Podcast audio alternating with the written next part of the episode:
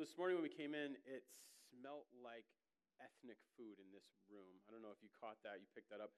Uh, we feel really lucky to be in a place where uh, the community is here all the time. Uh, I get asked all the time, uh, how long till you get a building? And I often say, it's not even on the horizon. Uh, if you asked me to design a church, I would say I would love to design a seven day a week community center where we got to own Sunday mornings and guess what? That's what we got.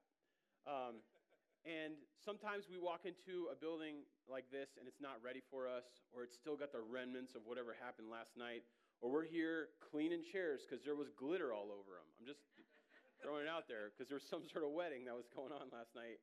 We count ourselves lucky. We count ourselves blessed. We, we see this as God, God's hand that we are in a place where the community is active and present all the time and uh, it's really part of our DNA to be reaching out to um, the community. We're all about community at this church. I hope you've seen that even this morning.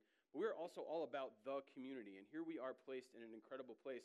And if you would start praying um, already about our fall launch, uh, it's just more likely that people will uh, go and visit a church in the fall. It just it's part of the rhythm as we get back into the school calendar, or work calendar, as we close the cabins as we uh, are more present in our regular schedules, that people will come and visit this place. And I want to make sure that we are praying for the community to be showing up here. I mean, we'll be out there marketing and we'll be encouraging you to invite people and we'll be reaching into the community. But, like, are we ready? Are our hearts ready? Are we praying about the connections that we can make? Are we hoping to see people come and join us here? Uh, not, again, because we want our numbers to grow, but we want to make a difference with the gospel in the lives of people who don't know Jesus. And they're, they're right outside the doors. I mean, I don't know, drive around in this neighborhood right outside our doors. There are apartment buildings, there's low income housing, there are, um, you know, there are trailer parks, there is middle class housing out there. It's, it's all kind of this mishmash of a lot of different kinds of people. And we have the opportunity to reach them with the gospel. That is our goal. That's what we're trying to do. So, would you continue to pray about that with me and think about who in the fall you know in your life who needs to have a church home, who needs community in their life, who wants to be part of the mission of something greater than themselves, who wants some purpose, and invite them to come to church with you. Do the do the work of doing outreach to invite somebody to come with you. And so I'm just asking you to start praying about that now because we'll be uh, pushing hard in the fall to really be meeting and reaching out to a lot of new people. That really didn't have anything to do with the sermon. Uh, but it's just something that's been on my heart. And so uh, today we're picking up the, the uh, series here with, we're going through the story of Jacob. And uh, a lot of times when you're doing verse by verse and working through a passage, which is what we try to do most of the time here at Pursuit, every once in a while we're going to do a topical sermon because God lays something on my heart or we feel like there's something we need to deal with that is not necessarily in the flow of a passage. Um, and we're going to deal with those things as they come. But most of the time, we'd rather let God speak to us through his word and work through passages so we get the background and the context, and we understand the full breadth of the story. We understand the arc of what God was doing through the Old and New Testament. These are really important things to us. We want to put the Bible in its context and let it speak for itself. I don't want to stand up here and give you just like my five favorite things to talk about all the time. because um, most of you would probably leave. You'd be like, he's actually really shallow. I don't think he really has much to say. The word has tons to say. We're going to let it speak. Um, and so every once in a while, you find yourself in a passage that you would never choose to preach. That's where we're at today, all right? If you came to church wanting to know about how to increase your flocks of sheep, we're going to get the nitty gritties of that today, okay? So get your notes ready, take those notes. I don't know, some of you guys might be shepherds. I don't know, maybe there's a shepherd in here somewhere. And you're thinking, how do I get more sheep in my life? Well, I'm going to show you what it looks like today. Uh, we're picking up the story where Jacob has basically uh, torpedoed his life by stealing uh, and cheating his family out of the birthright uh, that, that they had for his older brother, and then run away and, and uh, taken refuge with his uncle, who is not a good person, uh, who has then become his father in law as he's married into the family uh, twice, actually, two different daughters. it's really getting complicated. But he essentially, at this point, has four wives that are all having children in a competition to see who can have the most. Uh, he's got 11 boys and one girl, and uh, he's got a very difficult life as far as trying to balance all this stuff. And we saw last week, he essentially, hey, it's a big family here. Uh, he essentially is trying to balance all this and not doing a great job. Uh, um, he has become sort of like a breeding stud for these four women in his life who are trying to compete to have, I'm not making this up, who are trying to compete to have more children than the other ones. And he's been traded for mandrakes, okay? Go back and listen to last week if you're like, what does that even mean? Uh, it's not great. And so we're picking this up, uh, and he's got this huge family, and he's worked for 14 years to sort of earn the right to be married to his wives, which we talked about was actually um, sort of extortion. It's not an appropriate amount of time uh, for what was, what was gained out of that. And so his, his father in law, uncle, has been taking advantage of him as he's been extorting years of labor out of him, and his wives are using him to basically have more children and procreate. They're essentially uh, selling him to each other for, you can't make some of this stuff up. So, but he's been crunching the numbers, and he's been thinking, this doesn't work. I got 11, no, I got 12 kids. I got 11 boys and one daughter. I've got four wives. I got a lot of things to take, take care of, and I'm working for free still. Now, I don't know how many of you have worked for free for 14 years for somebody. Uh, the numbers don't add up. And I think a lot of us, um, if you have a young family or if you're in that place, if you remember having a young family, at some point you start to crunch the numbers to see how this is all going to work. And a lot of times you find yourself in a situation where the numbers just don't seem like they're going to make any sense. I, I, you start thinking, should I get a different job? Should I go and talk to my boss about a raise? Should I, what should I do here? Should we make sure that, you know, like, are we maybe uh, we need two incomes here, or maybe we need to both change jobs, or like, so you're thinking through kind of how this all works. I think this is a pretty common place that many of us have been at some point. And so that's kind of where we're picking up the story. And so he's going to go and talk to Laban about basically starting to get paid. Hey, maybe it's been long enough that I should probably get paid something, okay? So here we go. It says, After Rachel gave birth to Joseph, Jacob said to Laban, his father in law, uh, and his boss, Send me on my way so I can go back to my own household. Give me my wives and children for whom I have served you, and I will be on my way. You know how much work I've done for you. But Laban said to him, If I have found favor in your eyes, please stay. I have learned by divination that the Lord has blessed me because of you. So this is a kind of a weird uh, deal because essentially you've got Joseph who's now kind of trying to talk about you know, cashing out. He's thinking about going out on his own. And he goes to Laban and he starts the conversation. And he's starting kind of where I think any of us, if we're standing in front of the mirror and practicing to talk to our boss, you'd be like, all right, uh, so I've been working really hard and I've been doing a really good job. I have great performance reviews, right? Like things are going well. Um, you know, trying to make yourself valuable before you start asking for what you need. And Laban cuts in and he says, hey, before you go any further, I just want you to know, like, I learned by divination that you're the reason why things are being blessed around here. That actually I'm being blessed not because of the relationship I have with the gods that I serve. We, we actually find out later that Laban's been serving other gods, not the God of uh, Abraham and Isaac, right, but the gods that he serves. And he finds out through divination that he's being blessed because Jacob is working for him. Now, divination is this weird thing. It's actually um, uh, occultic. It's, it's, it's definitely uh, not something that God ordains, but it's a way of sort of telling the future using other spirits and powers and principalities that God does not bless, God is not in, um, and so we see Laban doing things that are way outside the scope of what God would want him to do. In fact, in Deuteronomy 18, it says, There shall not be found among you anyone who practices divination or tells fortunes or interprets omens. Right? Couldn't be any more clear. You don't go to divination. This would be like modern day us going into a fortune teller and saying, Tell me the future. That's essentially what it is. And it's probably even darker than that at this, t- at this point in history.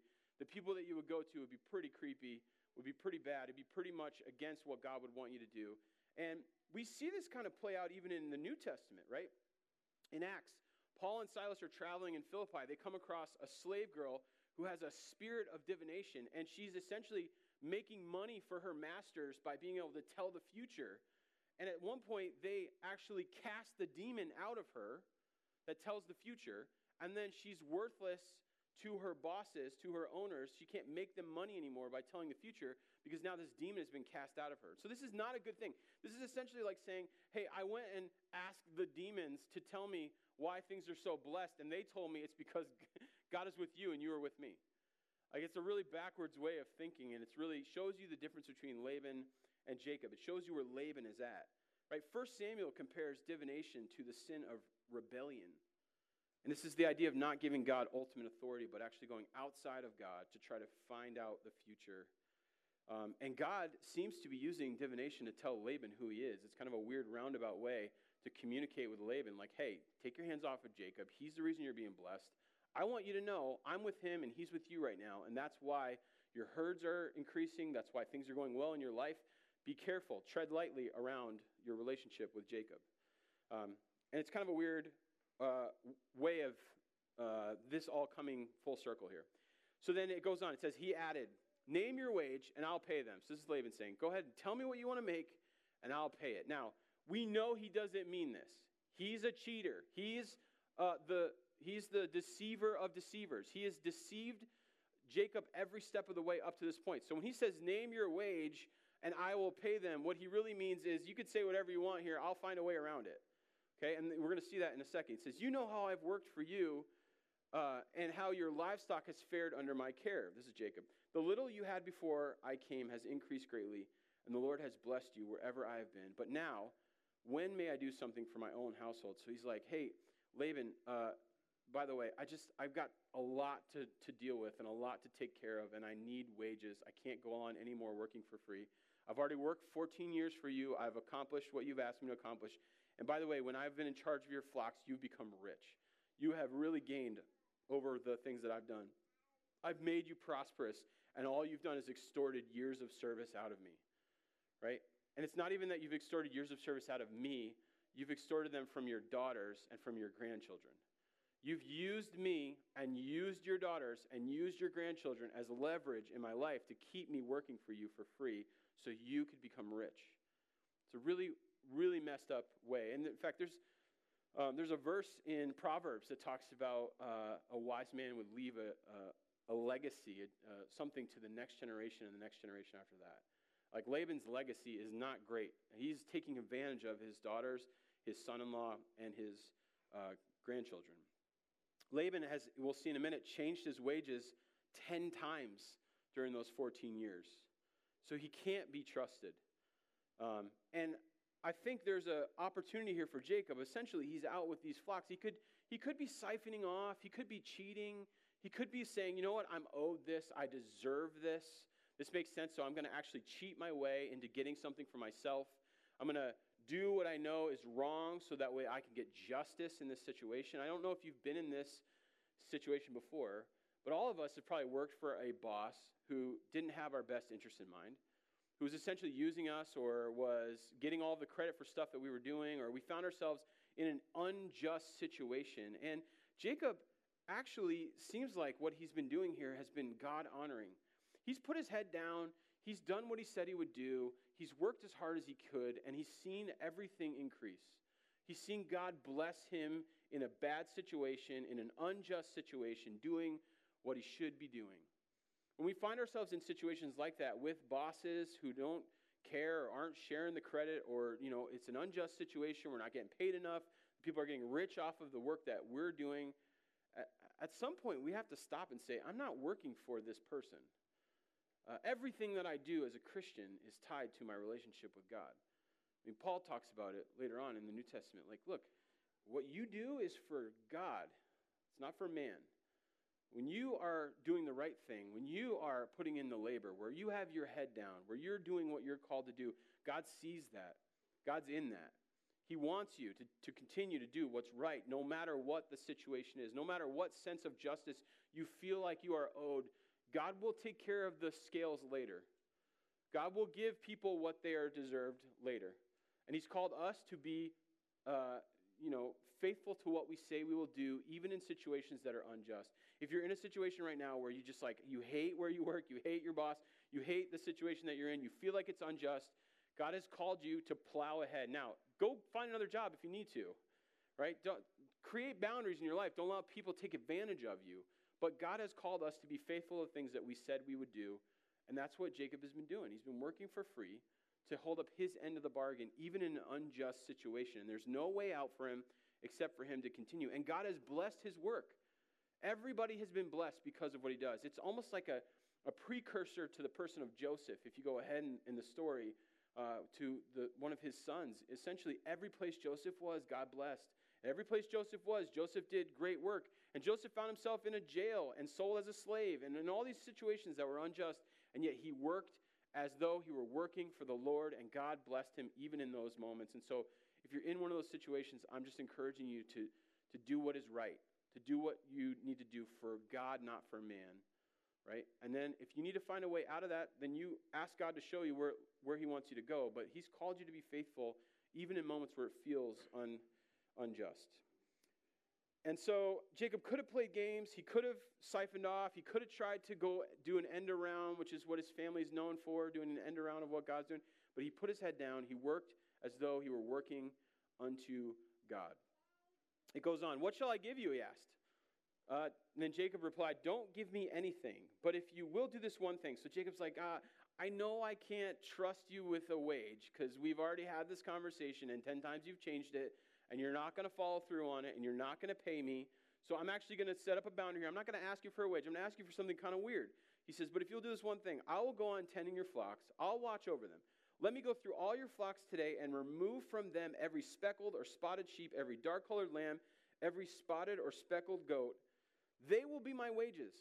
And my honesty will testify for me in the future. Whenever you check on the wages you have paid me, any goat in my possession that's not speckled or spotted, or any lamb that's not dark colored, will be considered stolen. And Laban is like, Sucker, I got you. Yes. Agreed, said Laban. Let it be as you have said. He's seeing this as an opportunity to take advantage of his son in law again. He's like, this guy is such an idiot. He just keeps playing into my hands. This is like such a weird ask. This would be like, I, I heard one other pastor uh, give this uh, illustration. I can't, I can't take credit for it because it's so brilliant. Uh, he said, uh, it'd be like if you worked at a Cadillac dealership and your boss was really unjust. He was a terrible person to work for. But you made a deal with him. You said, you know what? Don't pay me. But every time a Kia comes on the lot, I get to sell the Kia and keep the profits, right? And the boss is like, well, how often is that going to happen? Yeah, okay, great, sure, whatever. And then every day, another Kia got dropped off, and another one, and another one, and another one. And that Cadillac dealer became the most Kia selling place in the entire world. And all of a sudden, it switches over from being a Cadillac dealership to a Kia, Kia dealership. And then all of a sudden, you're rich because of the deal that you made. That's essentially what's about to happen to Jacob. He goes, Give me the ones that are spotted, blemished, the, the black sheeps of the, of the flock. Let me take the ones that aren't perfect, that aren't great, the ones that we're not using to shear the wool off of, the ones that we're not, you know, relying on. I'll take those and I'll start my little side project. It'll be like Jacob's spotted lambs and blemished sheeps, Inc. right? I'm going to be a mogul, right? I'm to be I'm to be the guy known for, you want a spotted sheep, you come see Jacob, right? I'm to be the guy. And, uh, and so he makes this deal, and Laban's thinking, this is fantastic. Like, he's not going to get anything. Like, this is the genetic abnormality. These aren't common. These aren't the, the what makes up. We're talking about a very small percentage of his flocks. Now, if you were a shepherd in that time and you were ready to check out, you were ready to kind of move on with your life, you would actually probably deserve about half of the flock as your payment. And so what Jacob is asking for seems crazy, right? Someone who had grown that flock out to the size it was would get a huge payment when they were to walk away from it. And Jacob has given that away and asked for just a very small percentage of the spotted ones and the broken ones and the messed up ones and the black sheeps of the thing.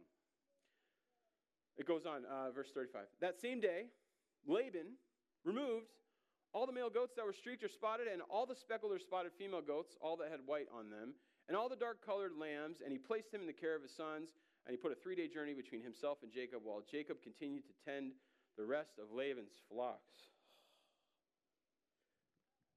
Tricked again. Laban's like, great, cool, great, great idea. Yeah, all right, you know what? We'll drop the paperwork. Quick, hey guys, go grab all the spotted ones, take them out, go three days ahead, get out of here. So when he goes through the flocks, there's none. He's just essentially extorted more years out of Jacob. In other words, in other, in other words, for him to find any of these in the flocks, it's going to take him years of breeding more animals for him to get the wages that he's deserved in the deal that he struck. Okay? So Laban, again, has shown his hand. He is a deceiver. He is going to take advantage of anyone he can. He's going to be all about himself. He is not looking at Jacob like one of his sons. He sent his sons to go and take all the stuff out and move them along, get them three days ahead of the herd, and get them away so Jacob couldn't have them. And what this means is that Jacob now essentially has made another deal to work another section of time so that he could build up his own, his own flocks. He's got 14 years invested in working for free, and now he's going to do another six. Before he's done, he's going to have 20 years invested where he hasn't received anything in the first 14 years, and he's only going to get a small percentage of the flock in the last six, or that would be how it should work, but then God steps in, right?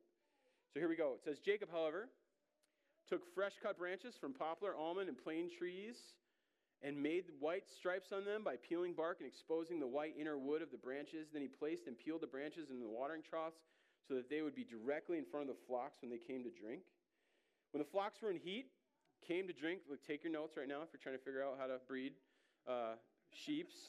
Uh, they made it in front of the branches. This is going to get a little PC here. Uh, and they bore young that, that were streaked or speckled or spotted. Jacob set apart the young of the flock by themselves, but made the rest face the streaked and dark colored animals that belonged to Laban. Thus, he made separate flocks for himself and did not put them with Laban's animals. Whenever the stronger females were in heat, Jacob would place the branches in the troughs in front of the animals so that they would mate near the branches. But if the animals were weak, he would not place them there. So the weak animals went to Laban, and the strong ones went to Jacob. And in this way, the man grew exceedingly prosperous and came to own large flocks and female and male servants and camels and donkeys.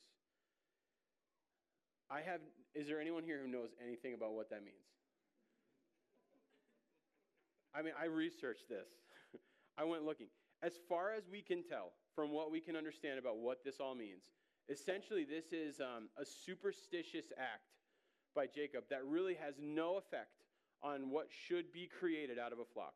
There is nothing here that makes sheep have more spotted or it just it, it's not a thing.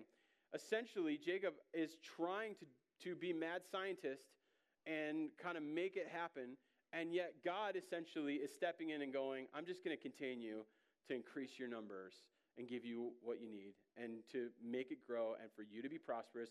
And I'm done blessing Laban. I'm now in the business of blessing you. That's essentially what it comes down to.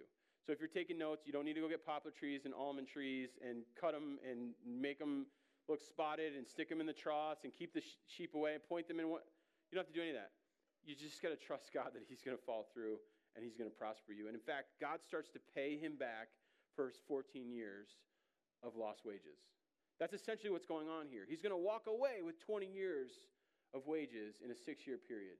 He's going to walk away with God restoring to him what should have been given to him during that time and to take away from Laban what Laban had extorted from him during that time. God is the one who brings justice into our lives. We don't need to work for justice. We need to trust God and have faith in him. When you're in a situation where you want desperately to have justice and you try to force it, we see in these lives of these people, every time we force it, it goes nowhere. And every time they step back and say, All right, God, you're in charge, you're in control. We're going to see in just a second that that's kind of where Jacob ends up here then God starts to do it. God starts to be the one that brings those things into, uh, into balance. And sometimes we don't get justice in this life, but understand everything is perfectly just in the next life. So even if you don't get what you're looking for now, that day still comes. Judgment still comes for each person. It comes for you and it comes for the people that create injustice in your life. And so we have to trust God and allow him to do his work. And that's what happens. He gets restored to him the 14 years that were lost. Uh, going on to ver- chapter 31, verse 1.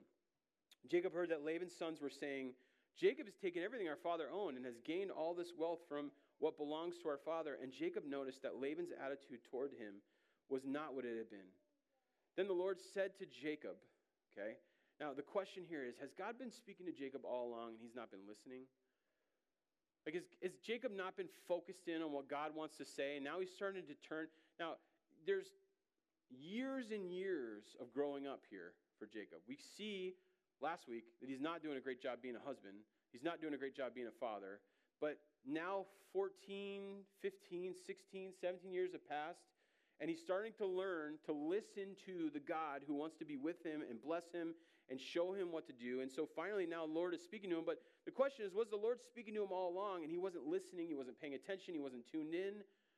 I don't know. I think God speaks to us all the time. I think the Holy Spirit is constantly speaking to us. And often we turn it off. We turn it off.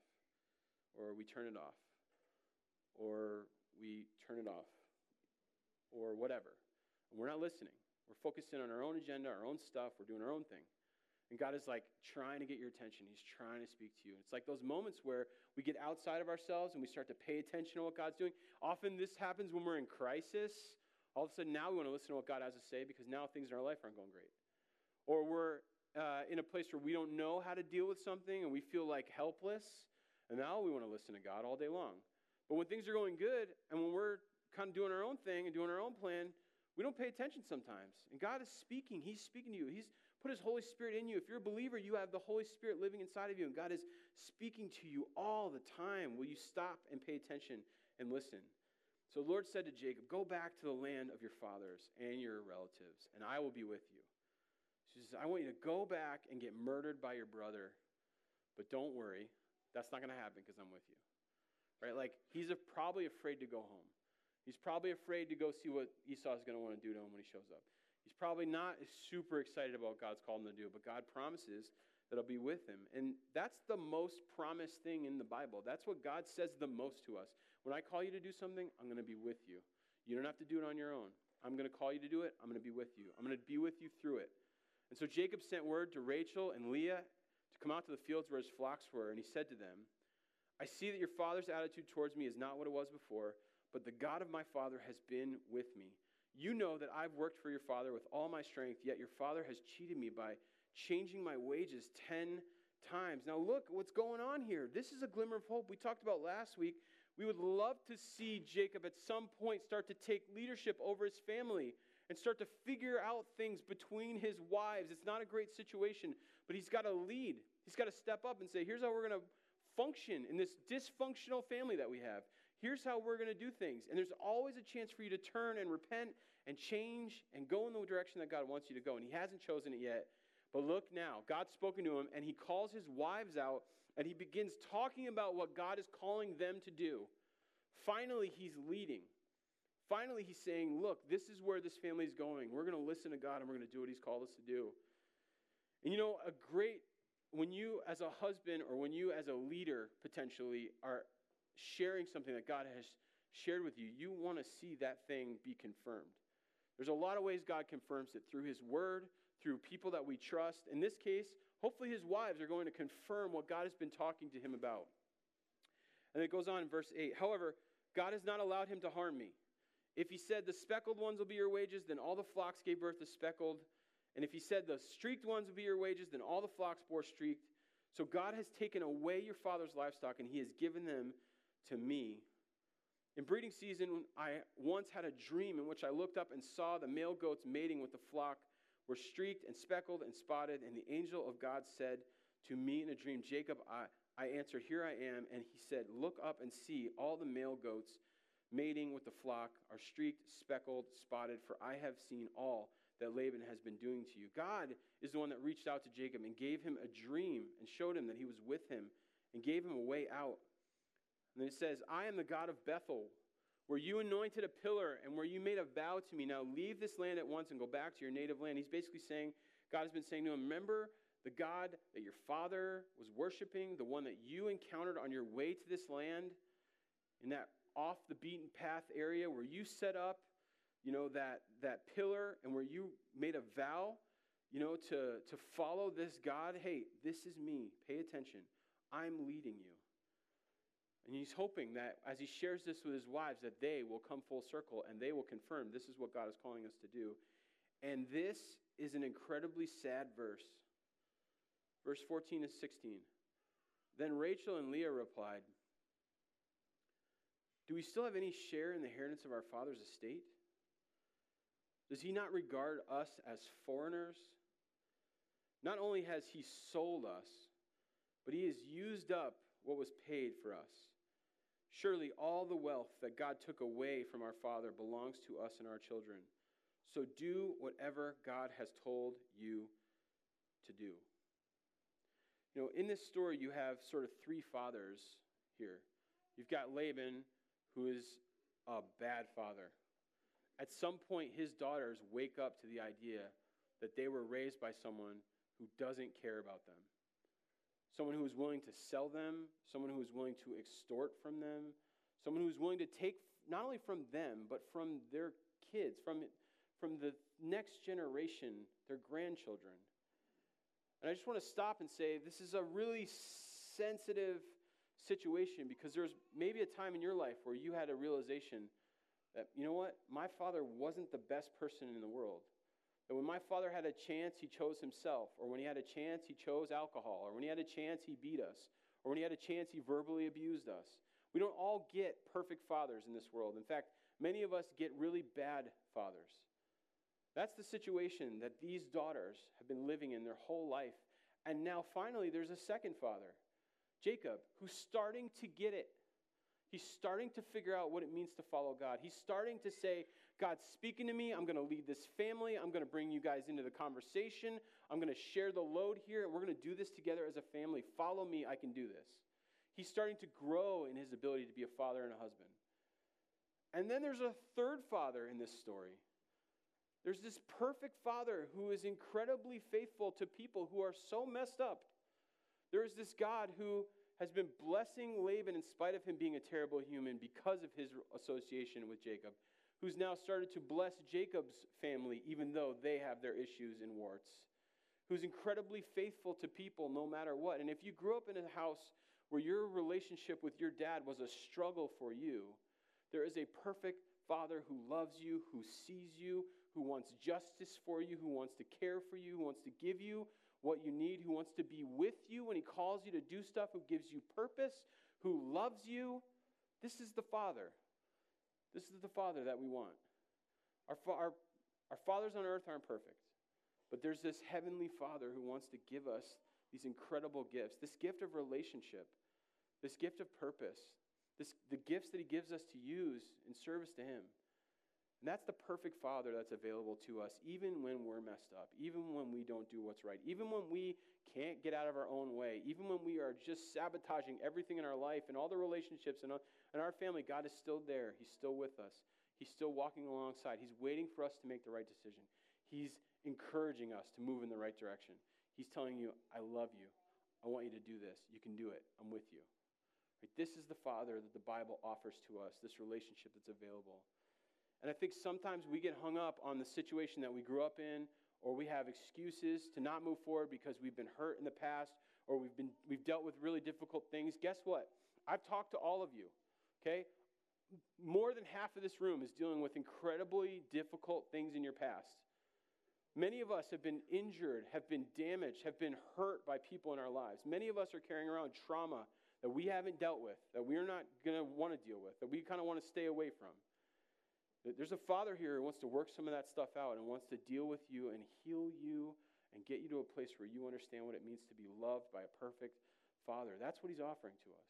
That's what he offers to Jacob and to Rachel and to Leah and to their grandkids and to everyone. Now, this story continues on where Jacob basically leaves in the middle of the night, doesn't tell Laban where he's going, runs away with everything he's got. And it says Laban tracks him down, chases him down, and Laban gets a really strategic position over him. And Laban's about to basically take his revenge on Jacob for running away. And it says God stops Laban and tells him, Don't touch Jacob. He comes down, they have a little meeting, and before long, they've worked out uh, a blessing from Laban to the family, to his daughters, to the grandchildren, and he releases them to go. Even when you find yourself in an incredibly difficult situation and you see no way out, there's a God who protects you, there's a God who's with you, there's a God who gives you a way out. That's what's available to us. And so God has called us to understand that his character is a perfect father, that he loves us, that he wants to be in relationship with us, that he'll be with us, that he'll guide us, that he'll give us what we need. That's what's available. Sometimes we step back and we don't want to take it because we've got issues with our own dads, or we've got issues with the way we've been hurt, or the trauma that we're carrying. He wants to heal those things and let us move on into this relationship. This is the life that's offered to us by a God who loves us, who created us, who wants to be with us. Will we accept it? That's the question. And Jacob is learning how to respond to God. He's learning how to accept it. We're going to see next week where he goes all in on chasing, pursuing God. Let me pray and close our time here. God, thank you that you are not just a good father, you are a perfect father. God, I just pray for anyone here who's uh, struggling with the thought of the father they grew up with, of the damage done in relationships, of the, the trauma that they've dealt with. God, I pray that you would draw close to them right now, that you would begin to heal even now some of the stuff that they've carried. God, we know that uh, we are very imperfect, which means we don't get perfect dads. We don't get perfect families.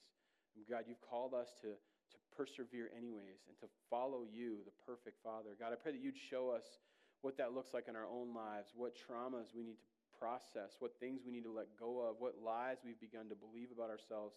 God, that you would show us some of those places where we're held back, where we're not fully healed, where we're still holding on to some of these uh, these griefs and these issues, God. And would you just show us what it looks like to move forward in those places? Would you help us to get out of our own way, to make choices to follow you? God, would you, would you just show us what it looks like to take steps in our relationship the way that we see Jacob finally starting to take steps?